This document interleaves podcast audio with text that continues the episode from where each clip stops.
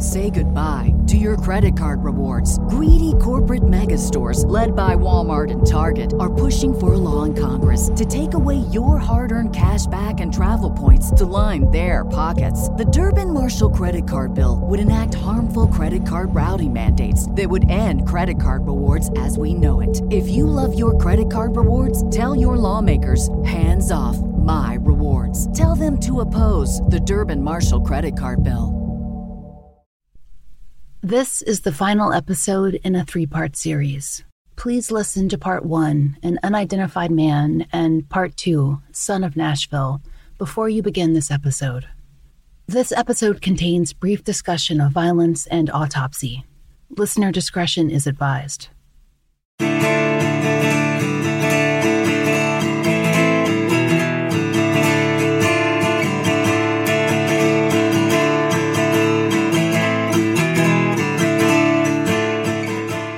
This is the fall line.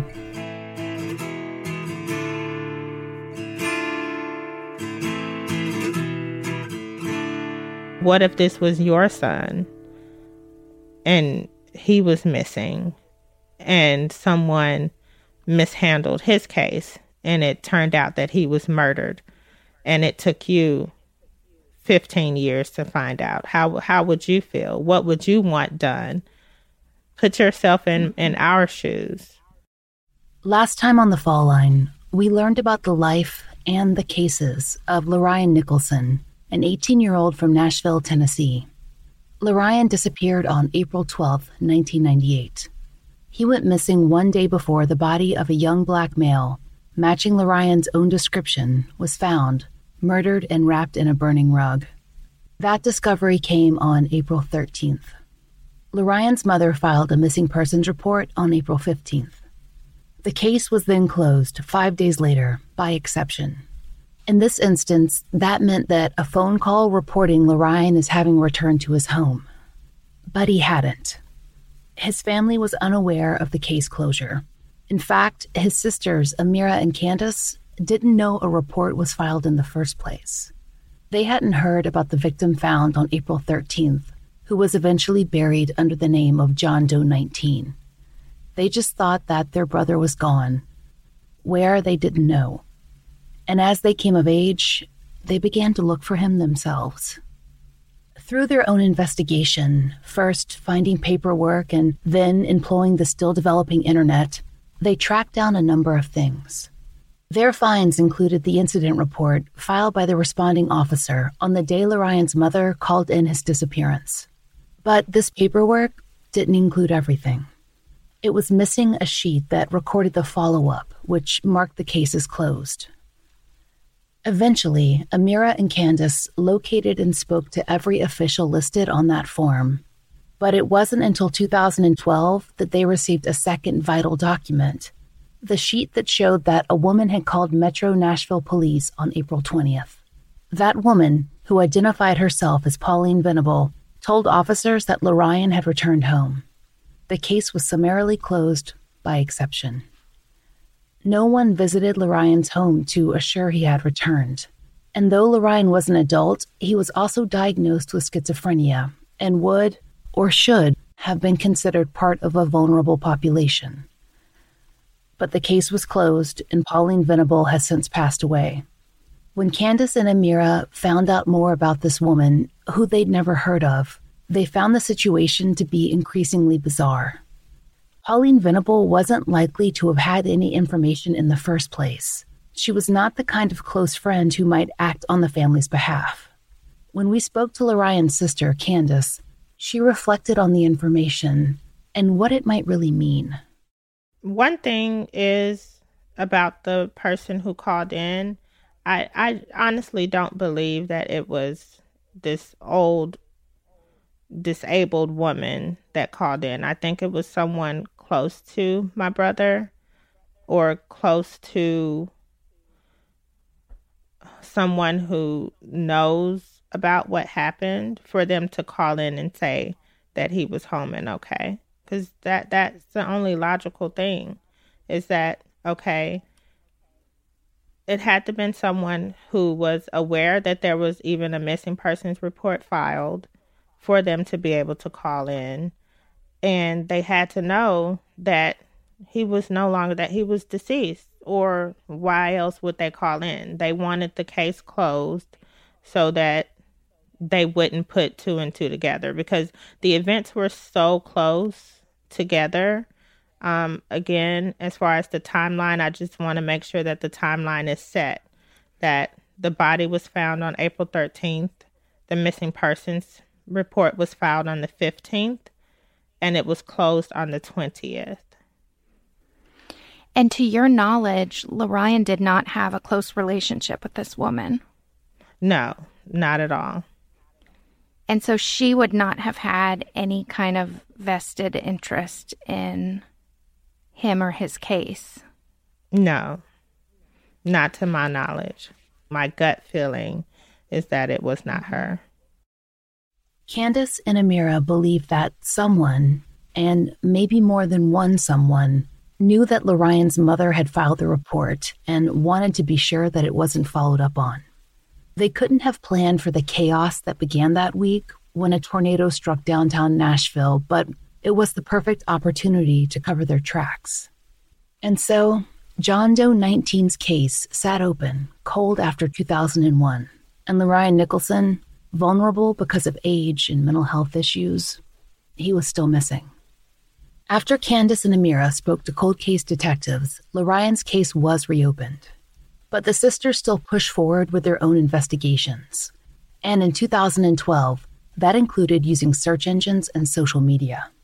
After seeing a story about unidentified bodies at the local morgue, Candace called to ask if any could be LeRyan.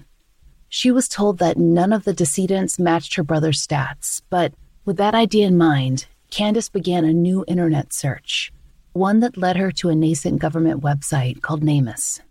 So I typed in, you know, unidentified bodies for um, or unclaimed bodies on Google, and this website came up, and it was NamUs.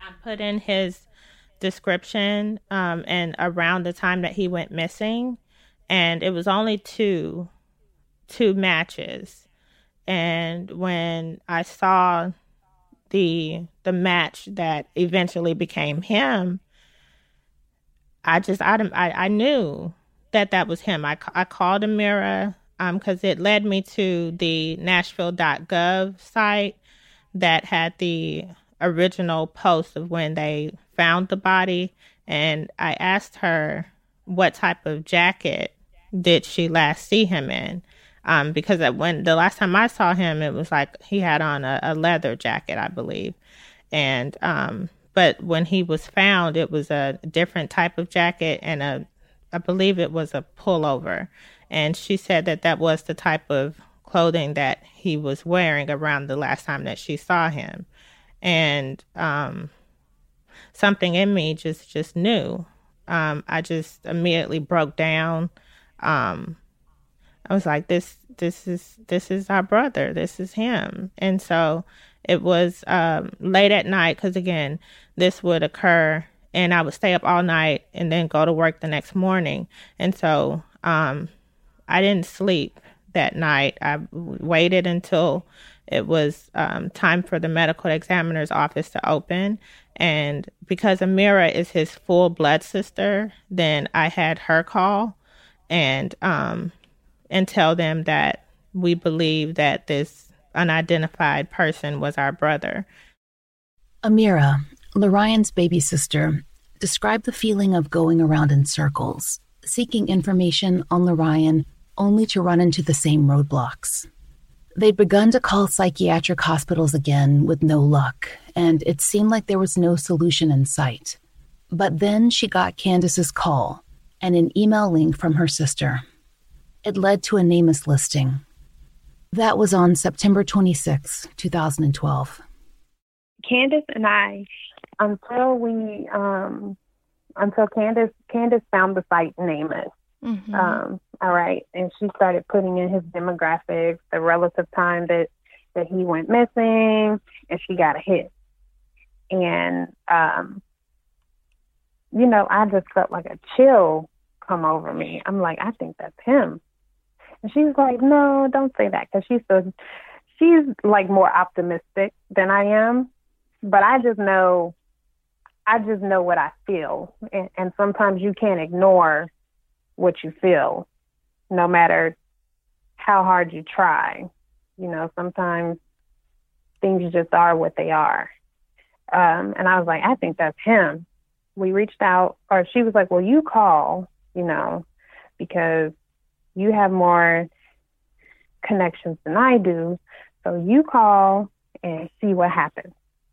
So I called and I, um, I believe it was the Tennessee Department of Investigation, maybe. I'm not sure, but I called the number. And I was like, well, you know, my sister and I, we were going through your database and we think we may have found a hit on, on these remains of someone who, um, who was burned in 1998.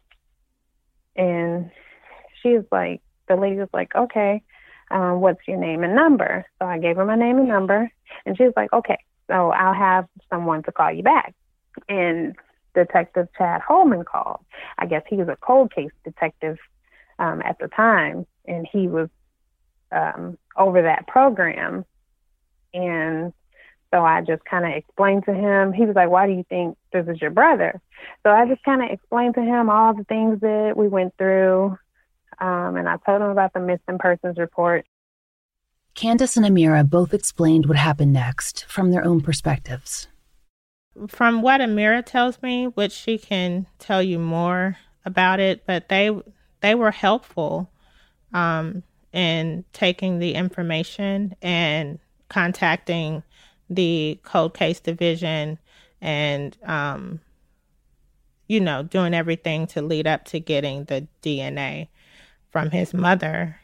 Um, ameera did ask if she was able to give dna um, to to try and identify him but they said it would be best if it came from the mother LeRyan's mother did take a DNA test, and according to Brian Haas of the Tennessean, that sample was compared to one that had been retained from John Doe 19 and stored by Metro Nashville Police.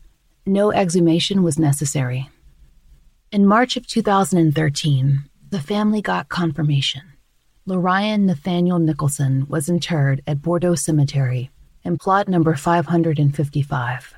Brian Haas reported that in May of 2013, a new marker bearing LeRyan's name was put into place. His mother was in attendance. So there was one case closed in that John Doe 19 was identified. But that left LeRyan Nicholson, a missing person, reclassified as a homicide victim.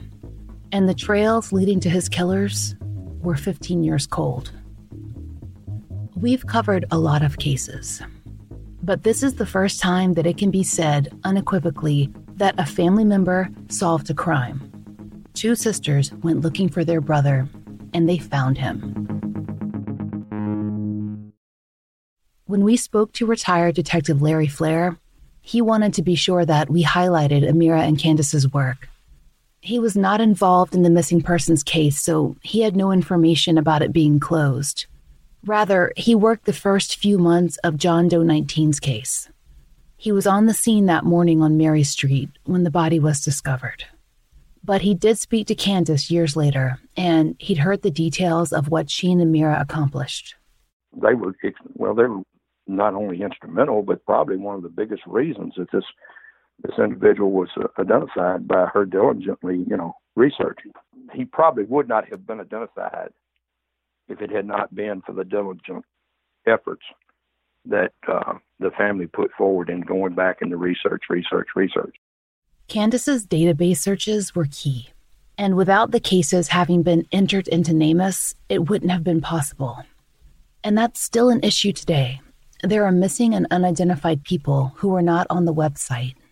But John Doe 19 was. When it occurred to you that you had just solved your brother's case, can you talk about some of the feelings that you were having? Um, I was devastated. I mean, it it wasn't any it wasn't a joyful occasion. I mean,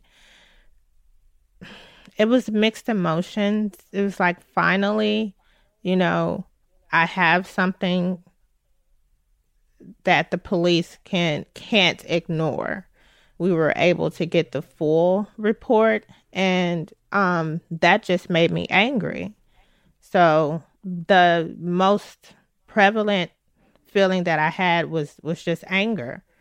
Can you talk about um, the things that you were angry about with your brother's case and how it was handled? Their excuse was that there was a tornado on April 16th. So, three days after the murder, the day after the missing persons um, report was filed, there was a tornado. And there was limited resources, is what we were told, for police to go to the home to check, to, to do a welfare check and make sure that he was there. That's that's not.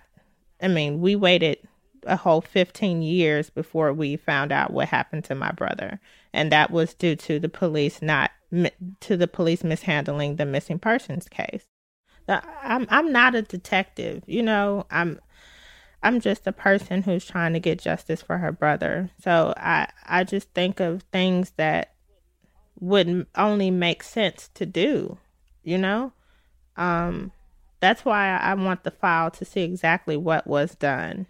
I mean, I've even me myself in and Ameera, we've located the officer who took the missing persons report. I've talked to her. She's now a captain on the domestic violence unit um, just to see if she recalled anything, which I know it was 22 years ago. So, I mean, this was just a report that she took. So, um, we tracked down the officer who closed the report.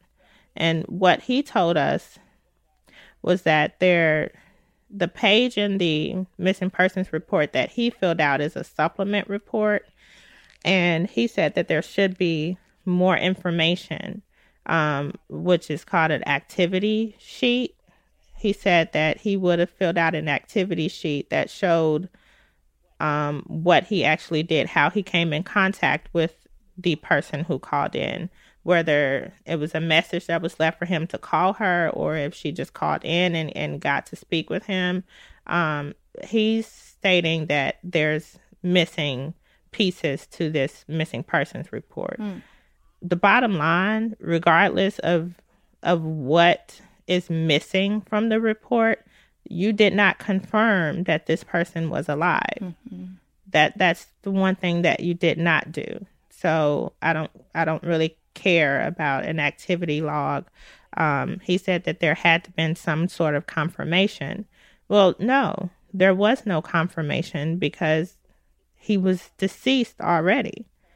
So I we tracked down the original detective that had the case um, because his name was listed in one of the articles that we located, and he said that you know if we ever need anything, that he would answer our calls night or day. Um, if we ever think of any other questions. So I believe if he had been, and I'm I'm just gonna be blunt, if he had been um, a missing college student of a different race um, that was probably a female. If he didn't come from a low income neighborhood, you know, I feel like it would have been handled differently. If he was a a, a young white girl from Brentwood, then it would have been all over the news that she was missing. But because he he wasn't, and I feel like he was just a throwaway to the police. It was stated in the missing persons report that he may have been a danger to him himself because he was off of his medication.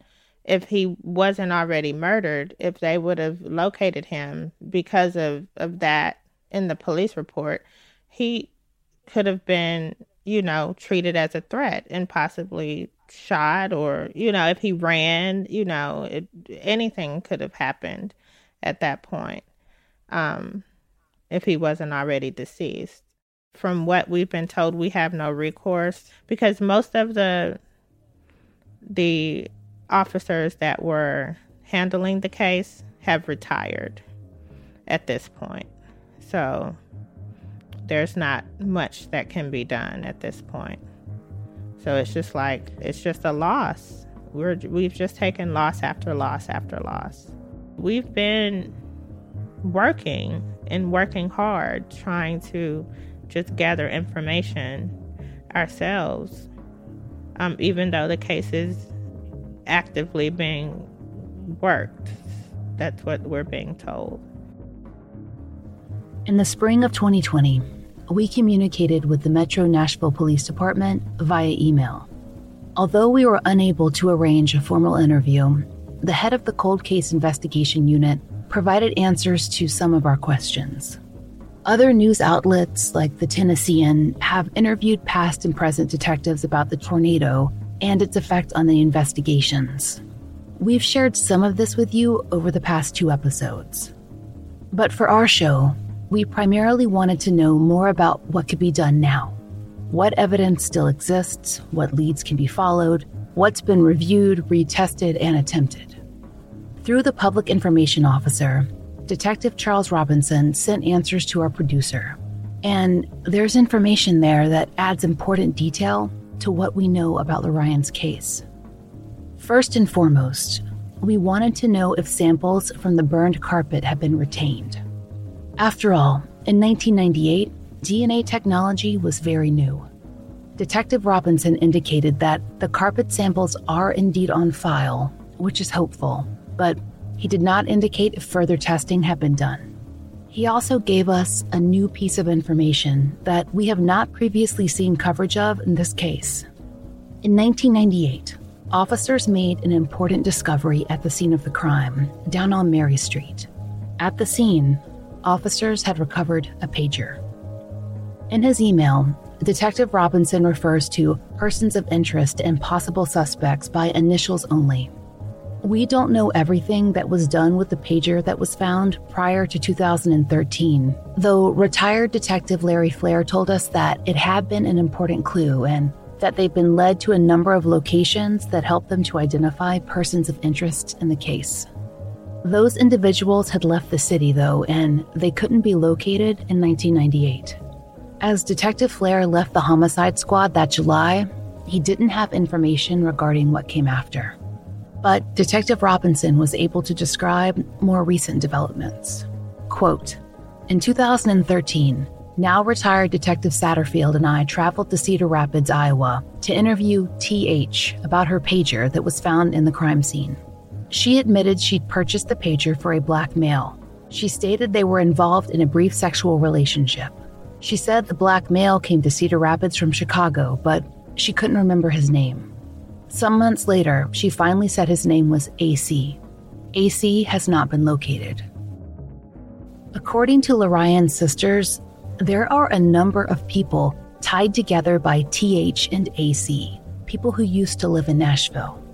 Candace and Ameera now have a good working relationship with the current detective on LeRyan's case, and so protecting certain information is important.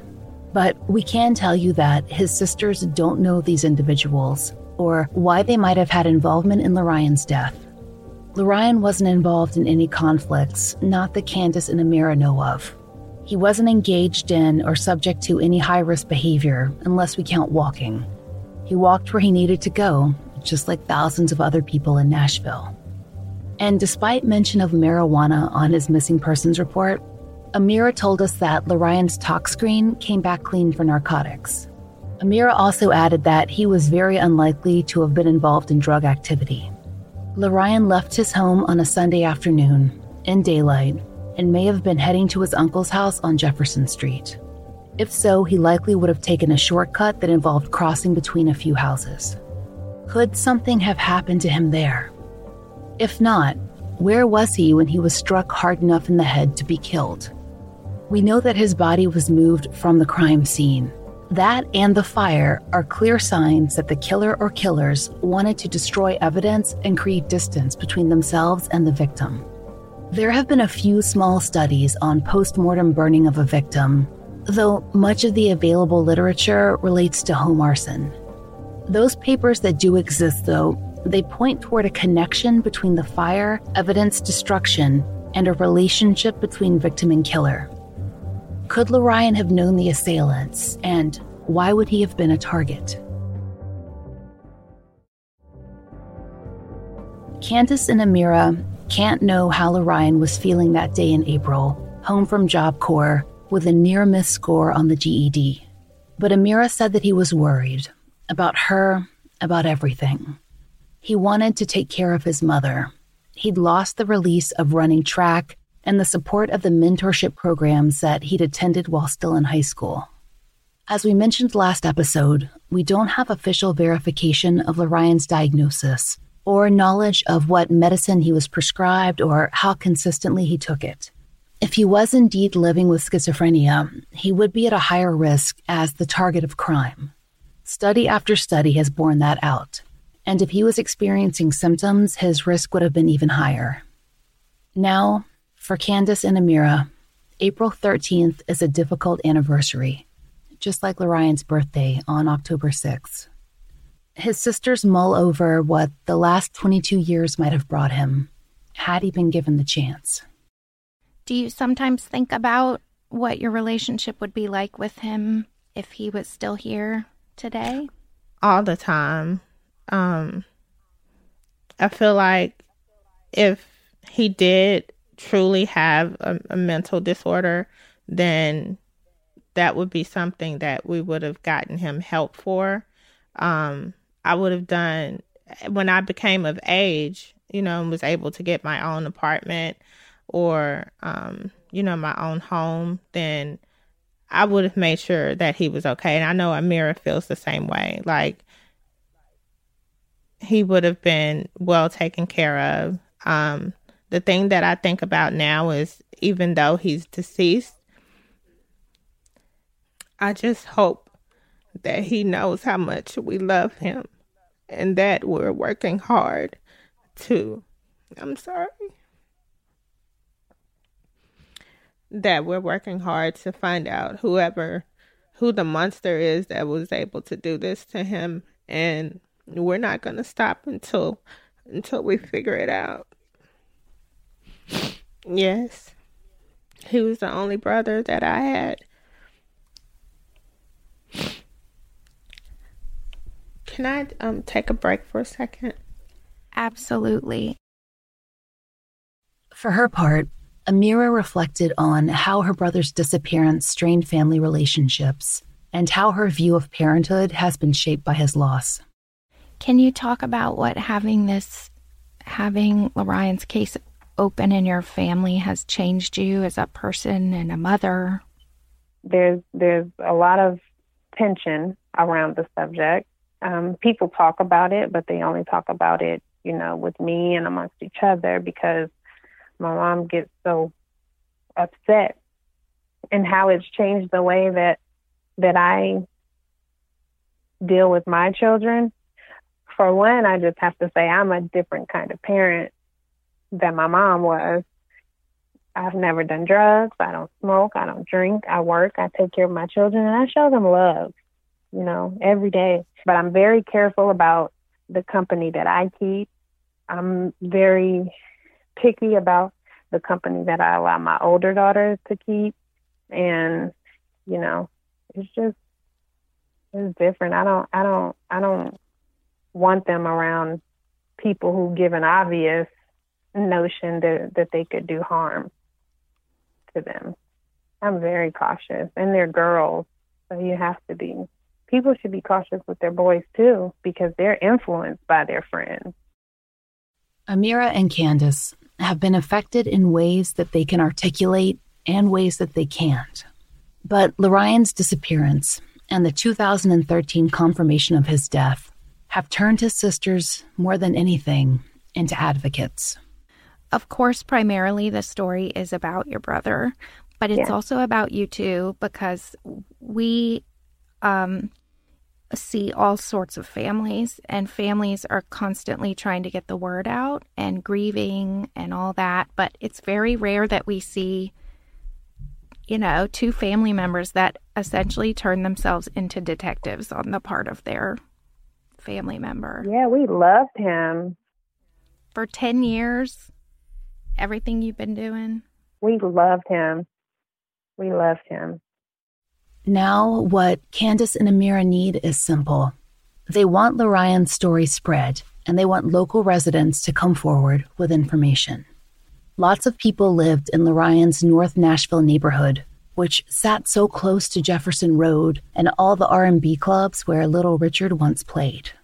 They want people from that neighborhood who recognize aspects of this story, the pager, or maybe the initials of the persons of interest, to step up and say something. It was a clear, bright Sunday afternoon in Nashville. People would have been outside. Someone out there, they should have seen something. Anyone who was a- around the neighborhood that possibly saw him around that time or spoke with him or knew of anyone that was in the neighborhood that was up to no good, you know, or just any anything that they can recall like all of his friends you know i i want them to contact the detective to speak with him about the last time they remember seeing him what he was talking about what he may have been doing I have the autopsy report, and the medical examiner confirmed it at that time when he was identified that there were no drugs in his system at all. So he he wasn't on drugs, which I think, you know, was another thing that stopped the police from actually, you know, looking into it is because of that statement as well. Um, the area that he was found in was sort of associated with some drug use. Yes. So, it, do you feel like he may have gotten sort of lumped into that category of mm-hmm. illegal activity just by nature of where he was found? I do believe that had some some bearing on it as well, um, because the way that they described that area, it was known for prostitution and drug use. Um, but that's not anywhere that he hung out. So, I mean, it, it's right off of one of the main streets that if he was walking home, then from anywhere or um, maybe getting something to eat, there there's a lot of places around that area. Um, it's right behind the barbecue place. So, I mean, it could have been anything, but someone would have to know the area to know that they could dump a body in that area and and not be found out while they're doing it because it was right under the interstate and at a dead end so they had to be familiar with the area and and what went on in that area for them to know that would be a, a place that they could do that. Because you had to and i hate to think about what he went through but they wrapped him in a carpet and set him on fire. They were able to do all of that in that area at you know late at night without anyone saying or doing anything do you think there may have been witnesses who did not come forward at that time but would have seen or known that something was going on in that area? I do believe that there's someone out there that that knows what happened and may be afraid to say. Or maybe they just don't care because it's not their family member, you know? So I just want anyone at that time who may have been around Mary Street, um, the the people who called in, because um, I do have um, a news article where there was a call to Metro about a car that they had saw, and um, and they saw the the body burning. So I would like for them to be, you know, re-interviewed about what what it is exactly that they saw. Or I mean, I'm trying myself to get my hands on the the reports from when he was found and you know what was actually done. And Ameera had this to add. I hope that they would remember something, remember seeing something, remember hearing something, and it just, you know, strikes a nerve or or, you know, makes them come to an epiphany and that aha moment, that's what this was. And they just go to the police and share the information. Because I don't think, um, I don't know. I believe it happened in the wee hours of the morning where in the community that that they believe that the murder took place in. It was an older community and it still is. Like a lot of older elderly people live there so anybody who may have had any information is you know unfortunately probably not alive anymore. Um anybody who may have heard something but older people go to bed. They go to bed early most of them you know so i'm just hoping that if someone remembers anything, seeing anything weird, hearing anything, that they just, you know, call the Crime Stoppers or the cold case department unit and, and share it. Because you just never know. It could be the, the smallest, most simple thing that can break a case wide open, you know? So that's what I'm hoping for. I want to know who did this to him because I'll probably never know why. They'll probably never say why. It was probably nothing, you know, just somebody doing something just to be doing it. But I want to know who did it. I want to know who's responsible. If you have any information concerning the homicide of LeRyan Nicholson or persons of interest mentioned in this podcast, please call the Metro Nashville Police Department Cold Case Division at 615 862 7329. You can also call Crime Stoppers at 615 74 Crime. We'd like to thank all the listeners who've taken time to support our sponsors, leave us reviews, or support our show directly on Patreon. We couldn't do it without you. Special thanks to Angie Dodd. The Fall Line is created by Laurah Norton and Brooke Hargrove and is produced and mastered by Maura Currie. Written, researched, and hosted by Laurah Norton with interviews by Brooke Hargrove. Research assistants are Kim Fritz, Jessica Ann, Lex Weathers, and Bryan Worters. Content advisors are Brandy C. Williams, Vic Kennedy, and Liv Fallon. Theme music is by RJR. You can find Fall Line merchandise in the Exactly Right Podswag store.